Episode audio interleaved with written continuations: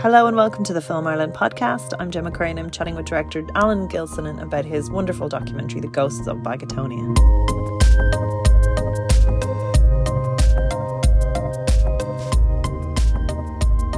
So, thank you so much for chatting with us. A pleasure. Delighted to. So it's a it's a gorgeous film, um, and I just was wondering if you could tell me a little bit about its inception. Like I know it's a real art project. I, I read the director's notes, and and you've got a good sense of the world, but it's very distinct in style. So tell me a little bit about like what your ideas for starting off were, and if and if it stayed true to that as you went along. Yeah, I mean, for me, I always kind of start any film on a kind of instinct. You know, sometimes people think you have a very clear idea, but for me, it's always just it's a kind of instinct, and I kind of find the film in the process of making it. And and with this, with the Ghost of Baggotonia, it kind of had, I suppose, there were three kind of strands to it. One was uh, many, many years ago when I was in Trinity, I got a scholarship, which was in honor of uh, a great man called Con Leventhal, who was a really close friend of Samuel Beckett's. He was a drama critic, sort of a man of Baggotonia in a way. And so, so I always you know, because that scholarship always had this kind of curiosity about Con Leventhal.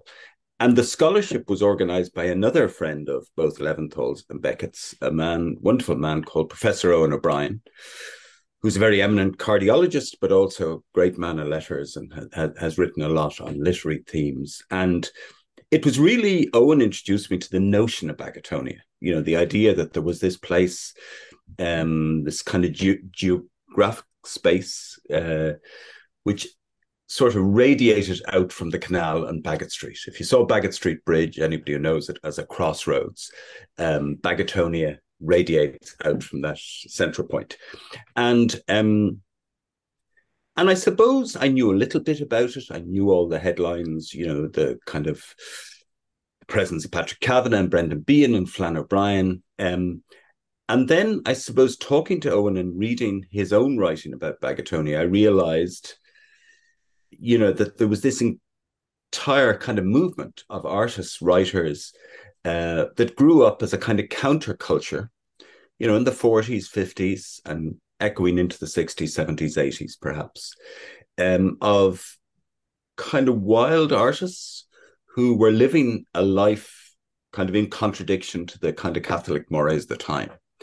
Um, and that time and all those artists, many of whom are forgotten, um, I think definitely represents a kind of cultural movement. So that was one strand, um, and and really Eoin O'Brien needs to take the credit for that. So the second strand was I also was introduced through Eoin to a wonderful artist, kind of largely forgotten now, called Nevill Johnson. And Nevill was originally from Manchester, but moved to Belfast and finally came down to Dublin. And he was a primarily a visual artist, a painter, extraordinary painter, uh, also a writer and a photographer. And Nevill took these extraordinary photographs with a Leica camera in the 50s of Dublin. I suppose, like a lot of outsiders, he came to Dublin and he realized that there was something precious in this area that he was going to document with these extraordinarily beautiful, thousands of beautiful black and white photos of the area of Bagatonia and wider area. And, you know, I kind of liked, I mean, the photographs are stunning, beautiful. Many of them are in the film, but also I liked the idea of Nevill. So that was the second tra- strand.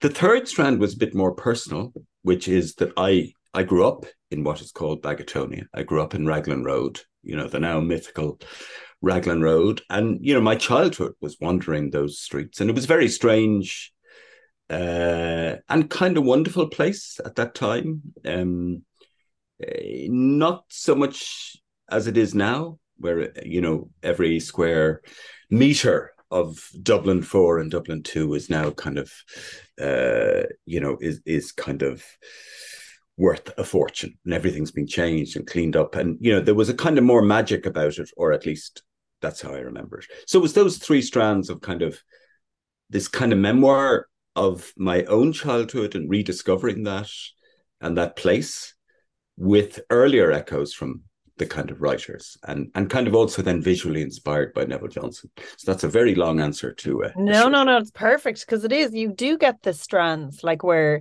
it's paying homage to these um literary giants, then translating not it's not like it's not the right thing, but kind of taking their work and, and looking at it in a fresh way with your own visuals in, in a visual poem style and, yeah. and how that integrates back through their lives and back through the place as it is now. And then what I found as a viewer very jarring, but enjoyable, like in, in, in an enjoyable way, was how you're looking at something and you you don't know if you're tricked if this was an original thing from like the olden past and then something will reveal actually no this is completely modern day or someone will walk into shot and you're like oh okay no this is this is not archival this is like this is newly recorded or like or the poem even is a modern piece and not you know like looking back and I was like actually it was it was it was very um it was very sort of intricate so you mm. were sort of as a viewer like figuring out out a lot of stuff because like okay some of the classics yes i i would know but then there mm-hmm. were voices in there that i wouldn't necessarily be too familiar with. I'm not au fait with a lot of of those works. So i was like it was just very interesting um yeah i think you're you know you're absolutely right. And i think i mean first of all it's not you know for for listeners it's not a conventional documentary in any way. And i think a lot of people have called it film poem. And i think that's probably more more accurate. And you know, for me, I've always been interested in the idea of, you know, the past and the present kind of coexisting, even the future, but that's probably another discussion. But you know that that in any one moment, in any one place, we carry the history, we carry the echoes, you know, of what's happened before. You know, I love I love that thing. If you can sit somewhere or walk down a lane, but also be aware of what's happened before you know that there are lanes and streets and canals in in in Baggotonia, you know that that Kavanagh walked down, that Beckett walked down, but that my mother and father had walked down, and millions of others, you know, and that somehow the memory of those people, the memory of those experiences, all kind of coexist in some space, you know, whether it's poetic or memory, or however you want to articulate it, and um, and the film tried to capture that that a place isn't just a moment in time. It's it also carries its history. So what i tried to do with the film and again this kind of evolved and was very kind of um, instinctive process was kind of interweave writings from these various writers and artists. Um, you know as i mentioned before the very famous ones you know the kavanagh brian uh, beckett you know, um, being, but also less famous. You know, it's interesting what history forgets. You know, there's a lot of extraordinary writers that have fallen out of and women. That's a, you've you've great female voices in there that were strong and and bold and and that were amazing quotes. And that was that was gorgeous. I actually sent one to my brother. I was like that's a really good.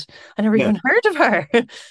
And and you're absolutely right. I mean the women of course you know more than i you know, fell out of history, you know, that there was an extraordinary movement of, of very radical women as well.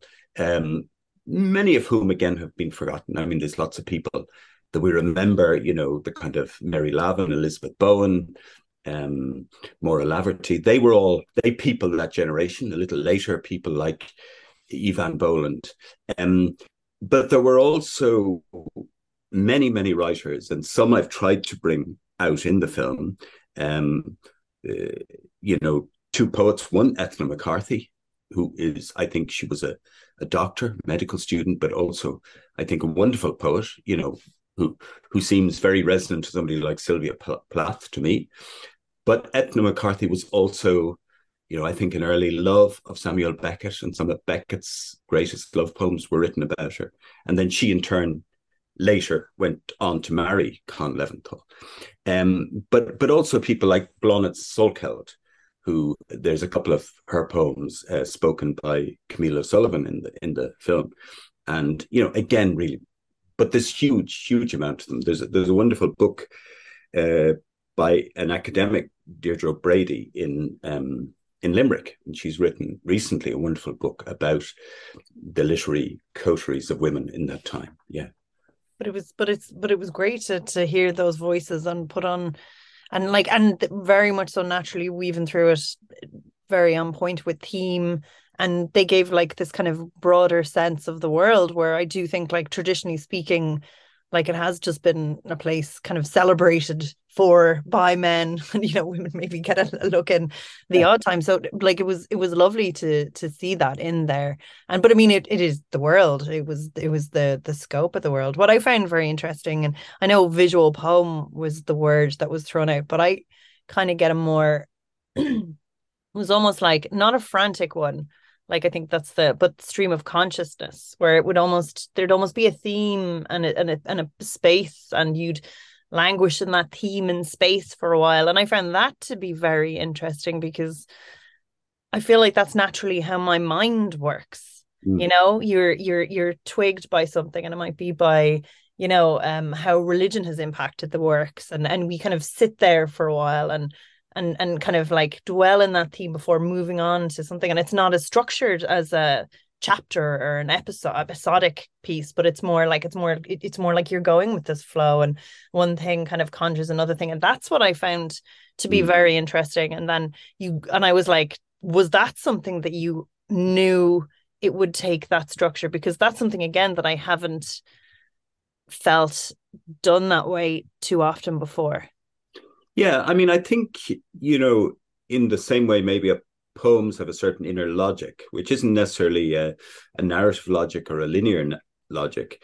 You know, I think in the process of editing this uh, with my wonderful editor Bjorn McGulla, who had a huge hand in this, um, yes, yeah, certain themes emerged. You know, certain themes. Uh, you know, whether it was love, whether it was drink, whether it was religion, uh, whether it was kind of madness, whether it was death. Um, and and I tried to weave in some of the writings and the poems, you know, also with my own kind of reflections on that time. Um, you know, reflections that, you know, was interesting when I showed the film first to my sister because there's various kind of meandering reflections on my own kind of childhood. And she said, Well, no, that's wrong. Like that's it, you know. And, you know, I like that idea that memory is kind of just what you preserve. And it's not even you know, sometimes what you preserve isn't true. And and I like that kind of existence that, you know, any of our experience the world is fluid. You know, it's not, you know, the factual events are part of it, but they're not exclusively part of it. Our memories, our feelings, and and in a way, particularly in the past, all those merge and and fuse. And and I suppose I tried to do that in the film, and then you know, obviously to give it some structure, weave them around certain themes as we moved through. And actually, that's very interesting because I do think it, the way you look at the subject, the various subject matters, like you kind of go, this is that life. You show us what we've always seen in that, you know, this is this whimsical world of creativity, of people's drinking and, and having pints. And then you kind of go into there's like actually a kind of darker Mm. side mm. to it where it's you know excess and like what would have been considered to be amorality at the time but then and then you can kind of I, I don't know you kind of get like this little twinge of the toll that it took on them where they were kind of you know and then and then also like you're going you know these are these amazing figures who've done such beautiful works but then there are also kind of lecherous old lads hanging out in a pub chasing after like young women in their 20s uh, and it was like, and you get all that in there. And I was like, do you know what? That's a like it, it did feel like a much more rounded view where you're not going, you know, it's it's not all great, it's not all bad, it's complex. Like that's no, I think you're right. And and I think you know, I think there's always a dangerous sentimentality with these things, and I, you know, I want to avoid that. And I think, I think many of the writers I feature, you know, sentimentality would be something they'd abhor.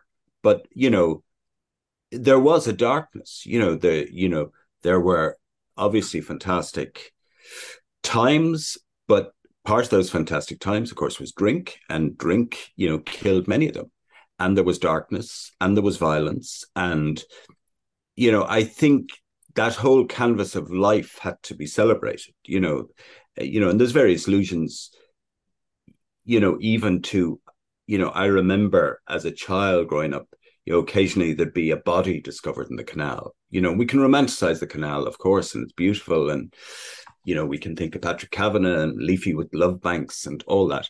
But also as a child, I remember these strange kind of bits of news that you'd hear you know, that a body, a dismembered body, was found in a suitcase, or you know, and also at the time, it's changed now. Uh, in thankfully, in some ways, I guess, but you know, you know that area around Baggot Street and Fitzwilliam Square and Mount Street, you know, very beautiful, elegant part of Dublin, you know, during the day, celebrated, of course, by people like Louis MacNeice as well.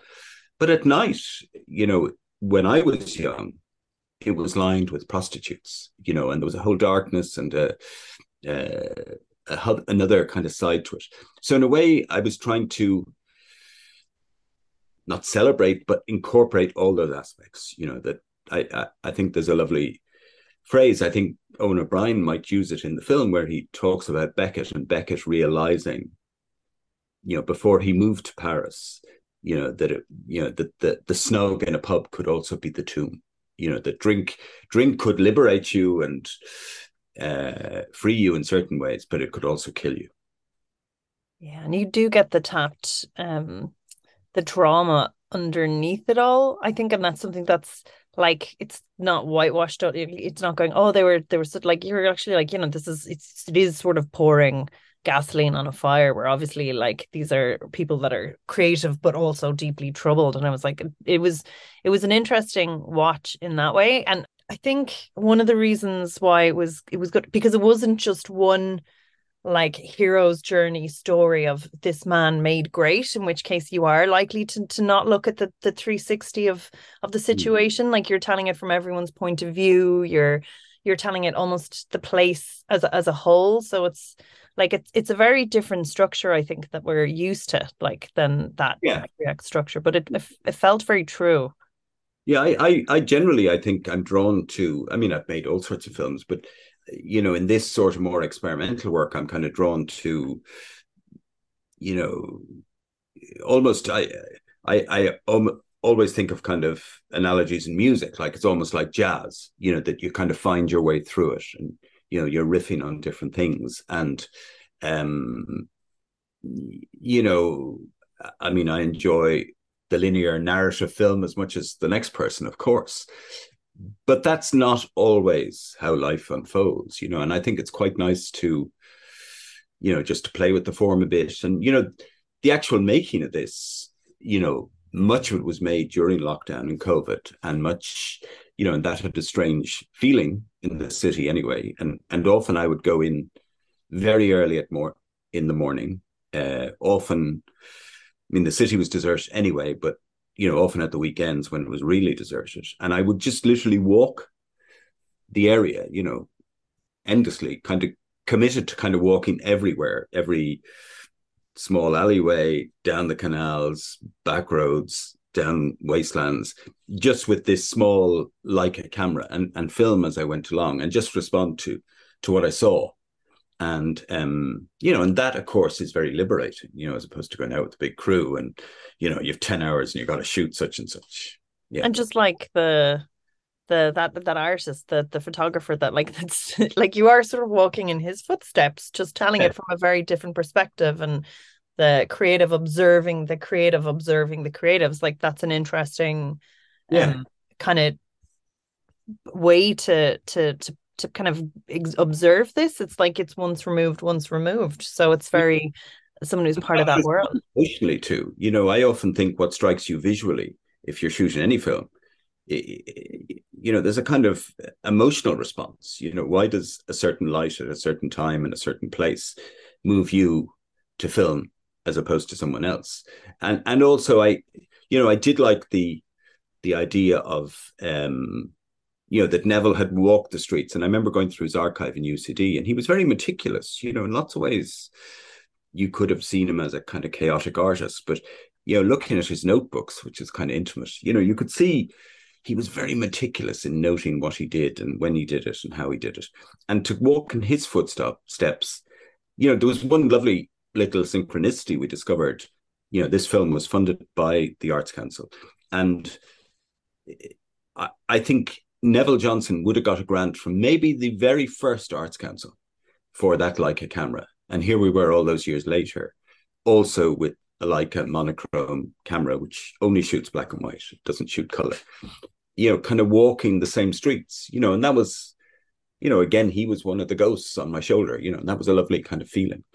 Um, yeah. And it was really, it was also nice. I mean, I, you know, I live in Wicklow now. It's not like, you know, I'm returning to my home place from uh, deepest Latin America or something. You know, I pass through that area all the time, but there is something different to stopping and walking and consciously, you know, rather than rushing up Baggot Street to meet somebody about something. You know, that I was actually walking the kind of streets of my childhood with a view to listening out or um, absorbing the past or or or remembering the past.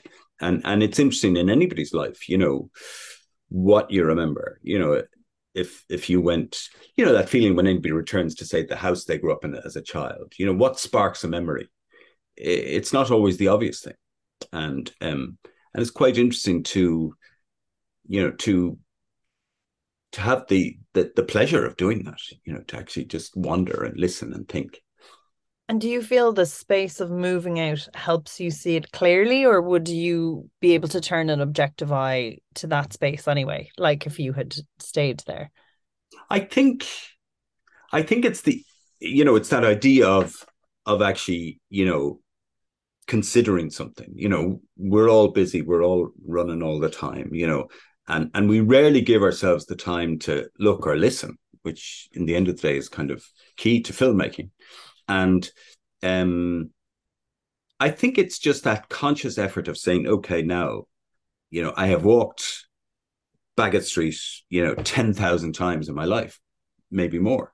And, but this time, this one time, this dawn on a Sunday morning, uh, I will walk it with a kind of attention, uh, with a kind of conscious looking, you know, and I think, and I do think that's kind of fundamental to any kind of filmmaking. You know, it sounds kind of banal, but you know, that you actually look and listen. And it's not always what you want or what you think or what you imagine. It's to look and listen. What's there, and then what's that telling you? And a little bit about that process of of getting it. So you were kind of walking it with the camera. Would you um feed footage. Like is it something that you would have just done a shoot and you're like i want to get this this this and this and this would it be something you're editing as you're going along instead? Yeah, there was a certain amount of editing as we went along but there was also it's also not necessarily you know want. It, it's what kind of would reveal itself. You know I, I try to you know of course there's all sorts of practical considerations come into play but I try, particularly in a film like this, to be as open to it, to see, well, what what's presenting itself to me, what you know, rather than what I'm trying to force onto it. You know, what am I learning? What am I seeing? You know, that I mightn't have seen before, and what what memory is that sparking? And you know, the same applied when I was reading through, you know, reading through the writer the writers that are involved in the film you know what strikes me you know what you know rather than you know obviously we have kind of some of the greatest hits you know obviously we have patrick kavanagh eh, you know sort of singing raglan road you know but but also i tried to look at the writings um not always going for the greatest hits you know um but but little moments that kind of spark a memory and even small moments of of the writers that kind of aren't necessarily to the center of of the canon. You know, the critics like John Jordan, um, many many people who who've written about the area, about their uh, John Ryan, of course, who was a famous character. Uh, people who wrote about their own memories and their own experiences, and just to kind of try and weave all that together. And so you were saying this was kind of like a you were editing as you're going along. How long did it take? Um, a long time. You know, I'm never quite sure when things start and when they finish. Well, I'm kind of sure when they finish, but not always. But um, I mean, I suppose partly because of COVID kind of delayed things as well. Uh, it was probably over a couple of years. You know, I would have taken some footage. I would have started to read but then gradually, you know, things evolve. I couldn't really even put an exact time on it. You know, it would be. And just so, would you have done a very rough cut yourself and then brought it to Bjorn to edit it? Because if that's that kind of, I presume he's not on call for that no. amount of time. No, no. Well, he might feel like that, but um, no, no. I would, you know, I, I wouldn't do do a rough cut. I would, you know, uh, I've I've a great belief in the creativity of the editor, and their, you know, uh, filmmakers are always gone on about the collaborative art, you know, uh, which is another way of saying it's really all about me, you know. But uh, but I really think everybody involved in the film, but editors in particular, are you know they're a, a great creative force, and and often in the case of say Bjorn, I would give him you know the material, and maybe we discuss general ideas, and then you know he'd bring his own spin to it, which would be you know exciting and fresh, and then you know we just tease it back and forth. There's no at least with for me, there's no kind of formal plan. It it, it emerges, yeah. Gorgeous. And then to get those effects and the the layerings up, I presume is that like something again that's happening as you're going through, or would that be and would that be something that Bjorn would do, or would that be something that you'd send off to get effects done you know you want this layered like how how does it work? Because it's i mean bjorn would do probably a rough uh pass at it and and then you know again you know talking about the kind of creative people involved you know uh you know I, i've i've worked a lot with outer limits which are great post-production house in dublin um but eugene mcchrystal there who would be you know on this the online editor and the um uh, the colorist or grader you know you'd bring you bring your idea to him. Okay eugene well this is the kind of the idea you know it's going to mix here. But then he brings a whole layer of complexity says no well let's have a look at this. Let's try that. Uh, and that's another leap. And then you know on, on this particular project and, and others but john foley who who is a wonderful wonderful graphic designer you know and i think people often think oh graphics he's a guy that comes up at the end and puts on the credits. But jo- john is a real kind of creative partner in this. Because there's almost animation stuff yeah. through it. Like it's it's really it's very kind of textured as a yeah. as as images go. And john would really engage in the subject and the theme and the fonts and and he's like another creative visual artist in it you know? So we might have myself and bjorn might think oh well we'd love you know to have these words of text here but then john brings another layer of intelligence and and wonderful creativity, you know. And then I suppose the last person in that kind of uh, landscape of creativity is is Brian Crosby, who did the music. You know, uh, just an extraordinary musician, and um, that's another joy whereby you know you bring your finished film or your locked picture to him, and then he brings a whole layer of you know emotion and beauty and musicality, you know, which is kind of and and I don't tend to interfere with that.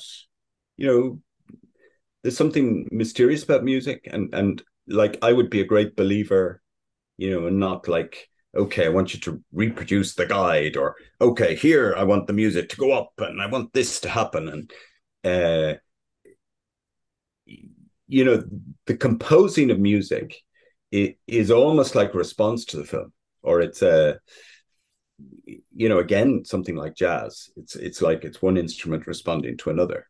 And you know i'd very much trust you know the composers you know that i've worked with. You know I've done a lot also with ray harman um you know and, and other people. But brian you know he just brought his own kind of layer to the film you know which which i was really thrilled with you know and he has great great intelligence and ability, but great sensitivity to to to the process. There's a real range in the the soundscape to this. Um, there's a real range in the, the style of music. There's uh, like again, like it's it's lovely, it's layered.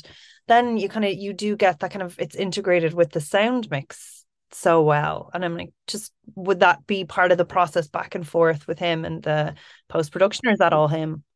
No, no, I mean absolutely. Um, the the sound designer and kind of mixer, uh, Stephen McHale, you know, again, who's he's also a musician, uh, but he would bring his layer. You know, I, I think I think the sound design is almost like um it's like another musical track, you know, and I know himself and Brian would have talked back and forth and you know it's very important in any film that the sound design and the music complement you know they're not like two children fighting for attention you know they're they're two complementary forces you know and and of course nowadays you know there is a place where sound design and music kind of meet you know they're not they're not distinct different silos um and you know all those layers of of uh artistry you know mix. And you know i love that you know combination of talents coming together. Um, and i think at, at its best it doesn't always happen but at, at its best it's to find a group of people with individual skills. You know of course normally normally there'd be a wonderful cinematographer but anyway um well, there was yourself, yes. and then and then and then that lovely art. Out, out on the street, but but yeah, that that mix of people, I think, is is really lovely, and I love that. And I, you know, a lot of the time people think directing is about getting what you want or controlling things, and and actually, sometimes it's that, but usually you have to do that when your team isn't perhaps what you hoped. But at its best, I think directing is allowing these disparate talents to come together. You know, and and and actually, in my experience, the really good people, all that happens quite gently. You know, and and much of it unspoken. You know, and in this case, uh, it was very much that that you know that Bjorn and Brian and Stephen, um, you know, and and John Foley, you know, they all come together quietly and just, you know, weave their own magic in in it. You know, my producer Martin Mann, also kind of great friend who I've known since my early days in Trinity. You know, he, you know, did a really deep dive into the archive. And, you know, while we haven't depended on archive in this film, there is a lot of kind of very new, some of it unseen archive, which I think was was really important. And um, actually, I wanted to ask a little bit about clearing the rights for yeah. stuff like that. Like, I mean, I know real art, like it's a good budget, but it's again for a feature. I'm sure it gets very tight. And if you're processing film and you know it, you you're working with so many kind of good level creatives, like I'm sure you know fiscal things cost a lot to organize. Was it difficult clearing the rights for everything? Were you able to get everything you wanted? Uh, probably not. Uh, I mean, it is very difficult, you know, uh, and increasingly so. Uh, like everything, um, things have become more legalistic and more, you know, and I think now maybe because other streams of income are kind of constricting, uh, archive has become a huge you know, many years ago when I started, you know, you could probably talk to somebody and say, you know, what to use this, and you know, it's low budget. You know, people say grand. You know, whereas now it's become very, uh, very stringent. Um, takes a huge amount of time on the part of the producer, you know, or archive researcher, you know, to clear things, often to find things. You know, the irony is it's easy enough.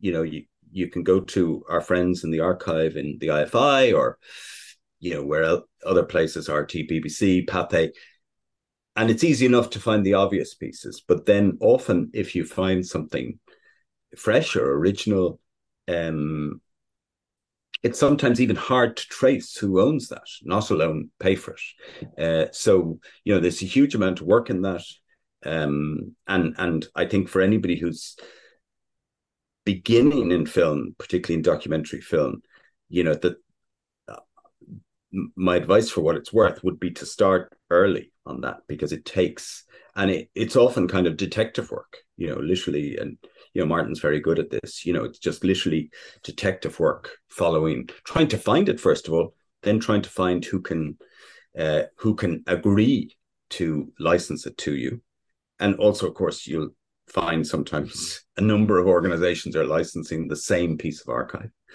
uh, which is complex and curious. Uh, but then it is very often very expensive, you know, and um, you know in you know in the kind of more modest uh, areas, you know, there were a lot of people on this that were very helpful to us as well. You know, who who liked the the color of the project, and you know, some of the writers' estates were very generous to us. Um, and then, of course, you know, Nevill Isdall's collection, not just the photographs, but all his kind of writings and work work. Um, Eoin O'Brien was very kind in opening that door. You know, Eoin was a very key part of this in, in opening many doors to us. God, so it's so it's just similar to clearing music or clearing anything like that. Because you think like things that are so close to being out of copyright, if they're not already, there'd be a freedom there. But yeah, no, there's and it's more complex as the years pass. It gets more difficult and more expensive, and um, you know, I think anybody who would see a documentary budget, particularly a historical documentary. You know, I mean, I, I wouldn't know the figures or the percentages, but it always seems to me the archive is huge in most budgets. Um, so, yeah, start early. That's that's my advice. You know, there's a lot of kind of online panic. Jesus, where's the? Uh, have we cleared the such and such yet? And um, but anyway, anyway, God, we get uh, behind the curtain. Like it, it looks so seamless when yeah. it's up there, and you like it yeah. So tell me a little bit about saying maybe the difference between working on a project like this that is again something so long form um so shifting and moving and then something so I would say almost like difficult subject matter something so linear and structured like the meeting was that a very conscious choice to be doing one while the other because they're so different or yeah what? Yeah. Yeah, I think so. I mean, I think each project has its own kind of inner rhythm, and I like that. I like the difference. You know, uh, you know, the meeting was kind of unusual and strange in its own way. Um, but even, you know, one of the problems with directing, and I kind of like that side of it sometimes. But you know, say if you do a, a relatively big feature film, you know, an awful lot, which I enjoy and I like the logistics of that.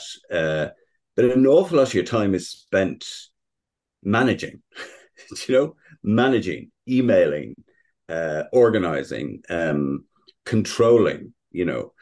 Um, and a small intimate film like this allows far more freedom, you know, that that actually sometimes in some productions, maybe more conventional productions, more traditional productions, uh, I often think at the end of it, how much time did I, as the director, spend creatively, and how much time did I spend administratively, you know, or organizationally, or uh, you know, and and I often think that the the creative time must be minuscule compared to the actual kind of management time. Whereas actually in something like Ghosts of Baggotonia, you know, nearly all the time was creative time. Yeah, that and it's and it sounds very nurturing as well. like it's very uh almost ethereal. Like it is dealing with these ghosts of creativity and like a little bit of them peering over all of our shoulders as Irish creatives. That it's you know like you are and you're paying homage to these like larger than life characters, but also seeing the humanity in them, which is lovely. Yeah, yeah. No, it was. I mean, this was a lovely project to do. You know, uh, you know it's a small film it's an experimental film it's perhaps not for everyone but but you know i'm very proud of it and and i kind of i love the experience of it. And and and i'd also hope i you know a lot of people who i've talked to you know have lived in that area. You know it, it was a time when couldn't afford it now but students would have lived there people having bed sits in fitzwilliam square or you know and so a lot of people who've kind of moved through the area in their life have very fond memories of it.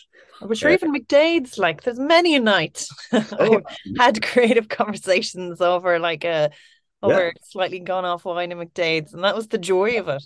Yeah, totally. And so so lots of people have a kind of uh, affinity for the area, and and one of the things if it even happened a little bit, is that if you watch the film and then you go for a wander or you walk home or whatever, you maybe just see the see that part of the city in a slightly different way, you know, because the film hopefully may have just opened your eyes or your heart to it. Yeah. And just uh, tell me a little bit about so it's released in the 9th. Where can people see it? It's in the IFI in Dublin, in uh, the Triskel in Cork, and uh, um, Solas or the Palace. Sorry, what am I talking about? The Palace in Galway. You know, so perfect for me. Perfect cinemas uh, across across the country, and uh, sure it it'll last as long as people want to see it. But you know, I, I'm kind of aware December's a kind of crazy time. So yeah, it opens on the 9th, and I think uh, you know, get in early would be my advice. But yeah, I think, you know, you often hear filmmakers, I'm sure nearly everybody you talk to says this, oh, you know, film is meant to be seen in, in the cinema. And that's not always true. But I do think there's something kind of immersive of this about this. And a few people have said to me, you know, might have seen it online and then saw it in the cinema. You know, that that that this I think really, even in a practical way, works in the cinema. You know, oh, definitely. But uh, thank you so much. It was such a beautiful film to to watch. It was it was really lovely, and um, and like that, so immersive, and and again, very. It had just such a unique pacing and and and and tone, and it it was lovely. Like it was really, as a viewer, and a joy to watch. Genuinely, very good and and lovely, lovely to talk to you.